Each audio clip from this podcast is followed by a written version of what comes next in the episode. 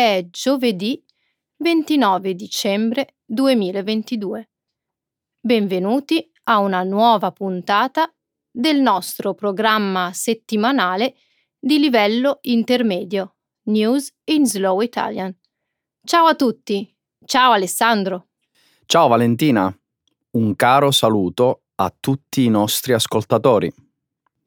Inizieremo la prima parte del nostro programma con alcune delle notizie più importanti di questa settimana. Cominceremo ripensando ad alcuni dei principali eventi del 2022. Successivamente commenteremo alcuni dei recenti decreti imposti dal governo talebano in Afghanistan per limitare ulteriormente i diritti delle donne. Quindi, nella sezione scientifica, discuteremo i risultati di un affascinante studio pubblicato dalla rivista Science che spiega perché e come le rane di vetro diventano trasparenti. Parleremo infine della lunga storia dei cosiddetti brutti maglioni di Natale. Grazie Valentina. Continuiamo con la seconda parte del nostro programma Trending in Italy. Innanzitutto parleremo di un'iniziativa legislativa del partito Fratelli d'Italia, attualmente al governo, per autorizzare la caccia degli animali selvatici anche nelle aree urbane, nei parchi e nelle aree protette. Parleremo infine dell'indagine annuale svolta dal quotidiano Il Sole 24 ore sul livello della qualità di vita, secondo la quale la provincia di Bologna è risultata la più virtuosa d'Italia per il 2022. Molto bene Alessandro. Iniziamo con la nostra prima notizia. Il mondo riguarda al 2022 con la speranza di un 2023 migliore.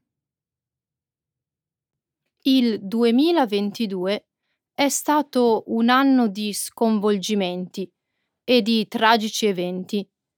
Si stima che la guerra in Ucraina abbia ucciso oltre 40.000 civili e provocato fino a 30 milioni di sfollati. Le inondazioni in Pakistan hanno colpito più di 33 milioni di persone e ne hanno uccise 1500.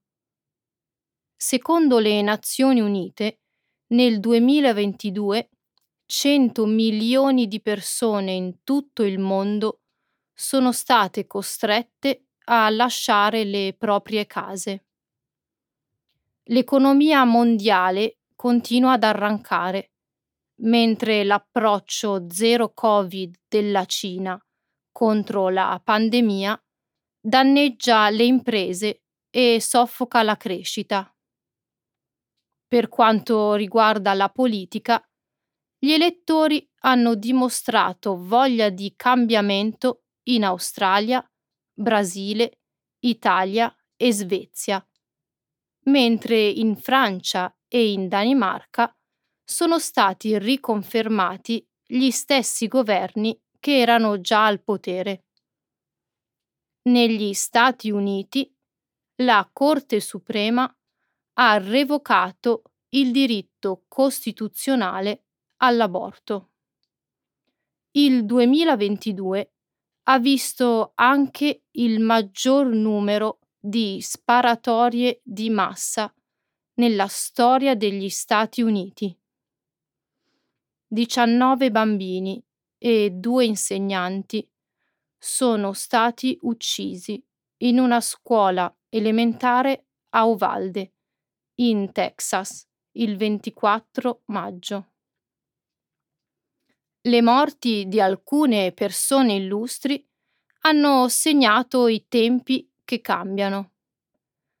La regina Elisabetta II d'Inghilterra è deceduta a 96 anni dopo aver regnato per sette decenni. Shinzo Abe, il primo ministro che ha ricoperto questa carica più a lungo nella storia del Giappone, è stato assassinato a 67 anni. Il leader sovietico Mikhail Gorbaciov, che ha presieduto la fine della guerra fredda e la dissoluzione dell'URSS, è morto a 91 anni. Sono pronto per il nuovo anno, Valentina. Il 2022 è stato davvero tragico per tante persone direttamente colpite dalle calamità. È stato anche impegnativo e stressante per il resto del mondo. Non credo che il primo gennaio vedremo cambiamenti significativi. Certo che no, è una data simbolica, però vedo alcuni avvenimenti che mi danno speranza. Allora ti prego, tirami su di morale. È più come una luce alla fine del tunnel. Guarda, il mondo occidentale è unito nel sostegno all'Ucraina e insiste sul fatto che Putin non può vincere questa guerra. L'Iran sta vivendo la più forte ondata di proteste degli ultimi decenni. Il Brasile ha spodestato il populista Bolsonaro. Marine Le Pen ha ammorbidito la sua posizione di estrema destra, ma ha comunque perso contro Macron. Mentre l'italiana Giorgia Meloni non ha agito in modo così estremista come era stato previsto. Ci sono stati progressi significativi nei colloqui sul cambiamento climatico in Egitto e Messi ha vinto la Coppa del Mondo. Finalmente ce ne ha messo di tempo. Ma sono d'accordo con te. Tempi difficili possono costringerci a cambiamenti necessari, come ad esempio sbarazzarsi della nostra dipendenza dai combustibili fossili che i tiranni usano per ricattarci. Vorrei dire eliminare la nostra dipendenza dai combustibili fossili. Punto. Speriamo proprio di sì, perché il progresso scientifico sta facendo grandi passi. Non dimentichiamo le tante scoperte scientifiche di cui abbiamo parlato durante tutto l'anno. Buon anno Alessandro! Buon anno Valentina! Il governo talebano bandisce le donne afghane dalle università e dalle ONG.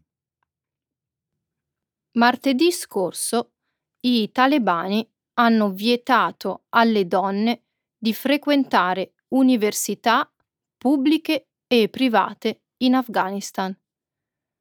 È l'ultima mossa dei governanti religiosi del paese per limitare i diritti delle donne. Il decreto avrà un impatto su migliaia di donne, specialmente nelle aree urbane dove si trova la maggior parte delle università afghane. Lo scorso fine settimana i talebani hanno limitato ulteriormente i diritti delle donne. I governanti religiosi hanno vietato alle donne la possibilità di lavorare per organizzazioni non governative comprese le agenzie di soccorso umanitario. In seguito al divieto, le principali agenzie di soccorso e le ONG hanno interrotto il lavoro in Afghanistan. Sabato un gruppo di donne ha protestato contro il divieto all'istruzione nella città di Herat in Afghanistan. I video sui social media mostrano funzionari talebani mentre usano un cannone ad acqua per disperdere le manifestanti. Gli studenti maschi nelle università di tutto il paese hanno risposto a quest'ultimo divieto all'istruzione boicottando i loro esami in segno di protesta. Tutto questo è davvero oltraggioso. I talebani avevano promesso di assumere una posizione più moderata nella gestione del paese quando avevano ripreso il controllo dell'Afghanistan. E invece a marzo già bandivano le ragazze dalle scuole superiori. Avevi dubbi? Pensavi davvero che i talebani fossero cambiati dall'ultima volta che hanno governato con il loro regime oppressivo? Avevo i miei dubbi, ma avevo anche le mie speranze. Dopotutto, che male potrebbe fare all'Islam l'educazione delle donne? Non stiamo parlando di Islam, Alessandro. Questa è politica, una fazione politica di abitanti primitivi dei villaggi ha trionfato sulle voci e le fazioni più moderate di Kabul. Che cosa triste, Valentina usano la religione per dominare la società afghana e non permettono alle donne di essere indipendenti e istruite. Oppure credono davvero di servire la loro religione. Ma questo genere di cose accade in tutto il mondo da secoli. La scienza ha scoperto come le rane di vetro diventano trasparenti. Il 22 dicembre la rivista Science ha pubblicato i risultati di uno studio che finalmente spiega come le rane di vetro riescano a nascondersi dai predatori diventando parzialmente trasparenti. Gli scienziati conoscevano da tempo le rane di vetro, ma non avevano ancora capito il meccanismo che usano per rendersi trasparenti. I ricercatori hanno diretto diverse lunghezze d'onda di luce attraverso gli animali durante le fasi di veglia e di sonno per misurarne l'opacità hanno scoperto che le rane accumulano oltre l'80% del sangue nel loro fegato. Di conseguenza, le rane diventano trasparenti, ma i loro fegati raddoppiano di dimensioni. Durante la fase notturna attiva, il loro fegato rilascia il sangue e torna alla dimensione normale. Nella maggior parte degli animali, la raccolta del sangue porta alla coagulazione, che può essere pericolosa o fatale. Negli esseri umani, la coagulazione può portare ad attacchi di cuore. Fare ulteriori ricerche su questa capacità potrebbe aprire le porte a una migliore comprensione del fenomeno di coagulazione del sangue più in generale. Tuttavia, i ricercatori sottolineano che potrebbero volerci ancora decenni prima di avere applicazioni pratiche nella medicina umana. Devo ammettere che questa è la prima volta che sento parlare di rane di vetro. In quale parte del mondo vivono? Quanto possono diventare grandi? Vivono in America Latina, più precisamente in Costa Rica, in Colombia, in Ecuador e a Panama. Non sono grosse, hanno all'incirca le dimensioni di una noce. Sono creature notturne e trascorrono il giorno dormendo su foglie verde brillante. Ed è allora, mentre dormono, che diventano trasparenti per eh, nascondersi dai predatori? Esatto. Ma in realtà non diventano proprio come il vetro, giusto? No, non sono completamente trasparenti, se è questo che intendi dire. Allora, quale parte rimane visibile? Se si girano le rane a pancia in su, si possono vedere i loro cuori che battono. Si può vedere attraverso la pelle e vedere il muscolo. La maggior parte della cavità del corpo è davvero trasparente. Sembra una specie di superpotere, come nei film dei supereroi. Mi immagino già le locandine dei film. L'uomo rana trasparente contro l'uomo formica. La lunga storia del brutto maglione di Natale. Appena in tempo per le festività natalizie, la CNN ha pubblicato un saggio di Marianna Cerini sulle origini e la fama di quello che è conosciuto come Ugly Christmas Sweater, il brutto maglione di Natale.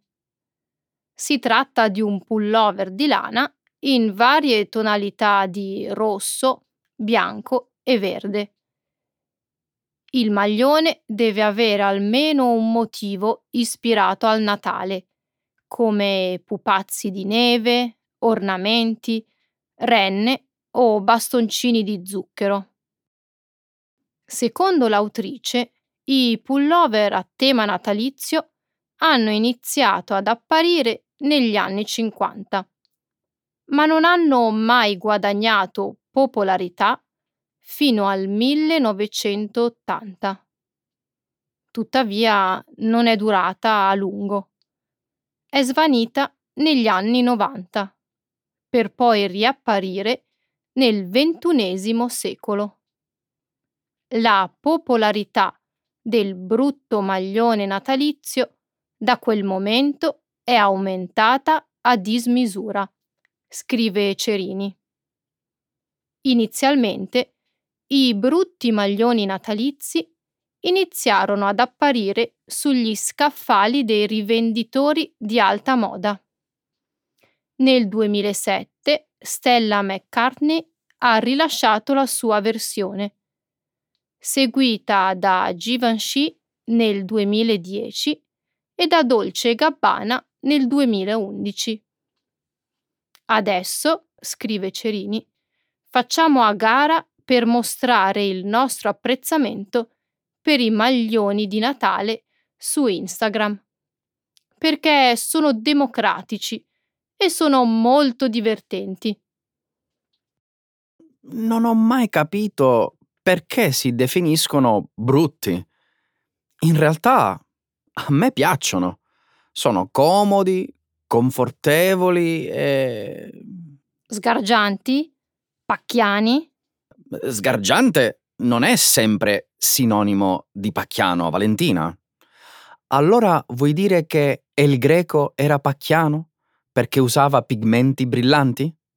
Stai paragonando brutti maglioni natalizi ai quadri di El Greco? Dico solo che anche i colori sgargianti possono essere di buon gusto. Ok, ok. Sono d'accordo con te. Si possono utilizzare o indossare con gusto. Le persone in Scandinavia, in effetti, realizzano maglioni con temi nordici da sempre. Esatto, come il maglione che Chevy Chase indossa in Un Natale esplosivo. Ma ben diverso dalla mostruosità che Colin Firth indossa in Il diario di Bridget Jones. Quello con la renna gigante con il naso rosso? Ero inorridito tanto quanto Bridget.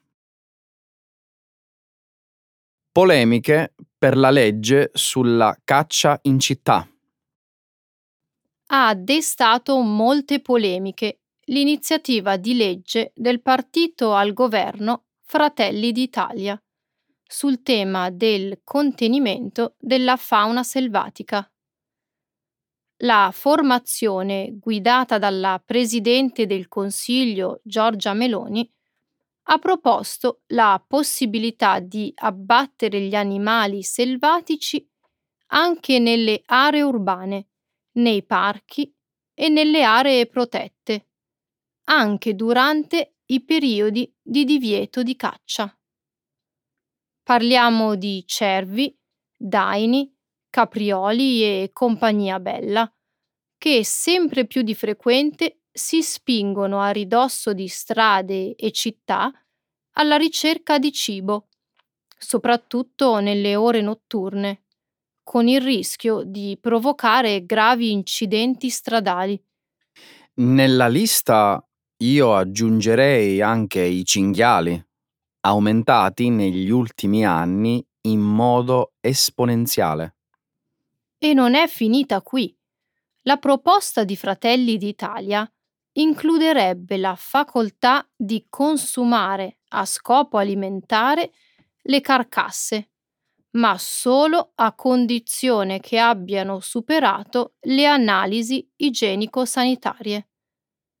Quindi l'attività di contenimento della fauna selvatica potrebbe essere esercitata da qualsiasi persona dotata di regolare licenza di caccia o anche dai proprietari dei terreni agricoli nei quali viene riscontrata la presenza di animali. La proposta è stata inserita nella cosiddetta legge di bilancio, ovvero quel documento contabile che illustra le misure economiche dello Stato previste per il 2023. Davvero strano. Non capisco cosa abbia in comune il controllo degli animali selvatici con una legge in materia di economia e finanza. E la medesima domanda se la sono posta le tante associazioni ambientaliste italiane che in questi giorni si sono rivoltate contro la proposta di Fratelli d'Italia, già ribattezzata con l'appellativo Caccia No Limits. Senza limiti, in riferimento al fatto che si garantirebbe ai cacciatori di sparare ovunque e in qualsiasi momento dell'anno? Sì, e anche in qualsiasi ora del giorno e della notte. Gli ambientalisti accusano il partito di Giorgia Meloni di dare seguito alla promessa di deregulation venatoria fatta in campagna elettorale. L'ho letto sul giornale La Repubblica il 14 dicembre. Però la presenza di animali selvatici a ridosso delle aree urbane è un problema che va affrontato con determinazione prima che diventi ingestibile. Indubbiamente.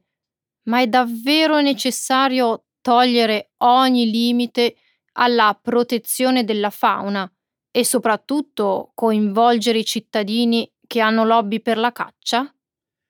Beh, per esempio a Berlino, in Germania, esistono già figure che hanno il ruolo di proteggere dagli animali selvatici.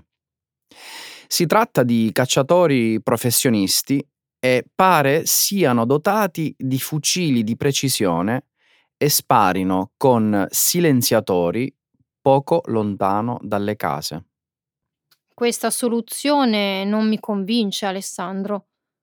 Non mi fa stare tranquilla l'idea che in prossimità delle aree urbane circolino cacciatori armati in cerca di animali selvatici da abbattere.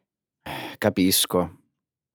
E mi crea un certo disturbo pensare che si autorizzi una strage di animali selvaggi in aree dove ancora oggi, per legge, è previsto il divieto di caccia. Bologna è la provincia d'Italia dove si vive meglio. Anche quest'anno il quotidiano di economia e finanza, Il Sole 24 ore, ha pubblicato a dicembre i risultati di un'indagine che mette in luce il livello di benessere dei territori del nostro paese. Arrivata alla 33esima edizione, la ricerca ha preso in considerazione diversi parametri come la salute, il lavoro, il reddito, la sicurezza e l'ambiente.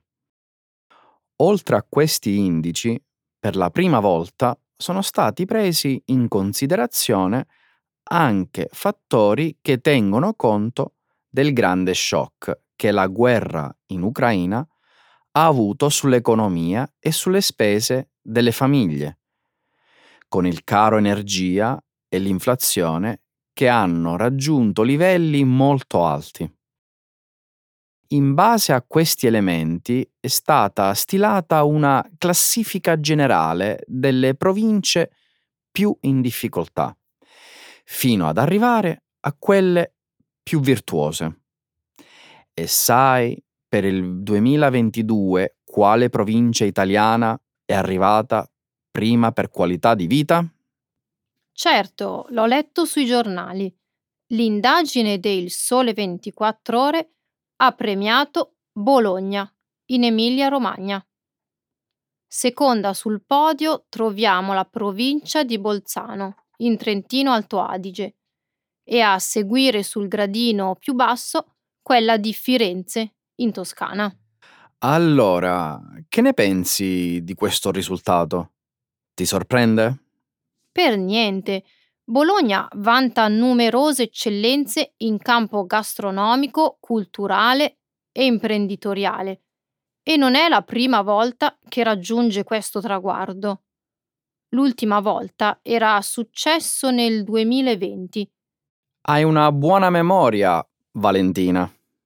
Bologna è sede dell'Ateneo più antico del mondo e conta anche una presenza altissima di abitanti tra i 25 e i 39 anni, che posseggono un titolo di laurea. Possiede anche un grande polo tecnologico, che di recente è saltato alle cronache per la progettazione di Leonardo, il quarto computer più potente al mondo. Verissimo.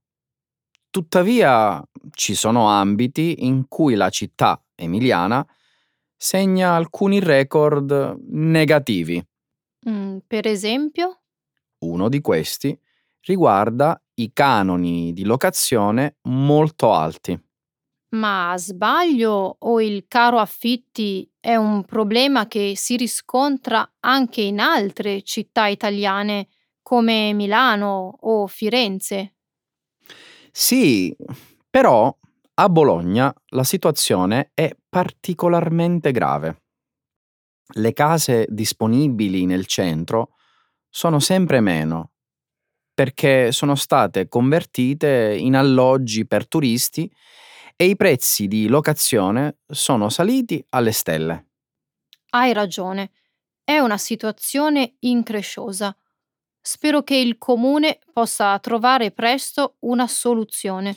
Tornando alla classifica stilata da Il Sole 24 ore, a livello più generale viene evidenziato come la qualità della vita sia nettamente migliore nelle province dell'Italia settentrionale.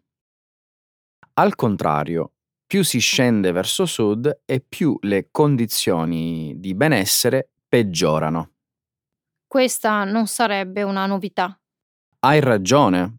Purtroppo il divario economico che divide il mezzogiorno dal centro-nord è un problema storico e una questione che ancora oggi rimane irrisolta.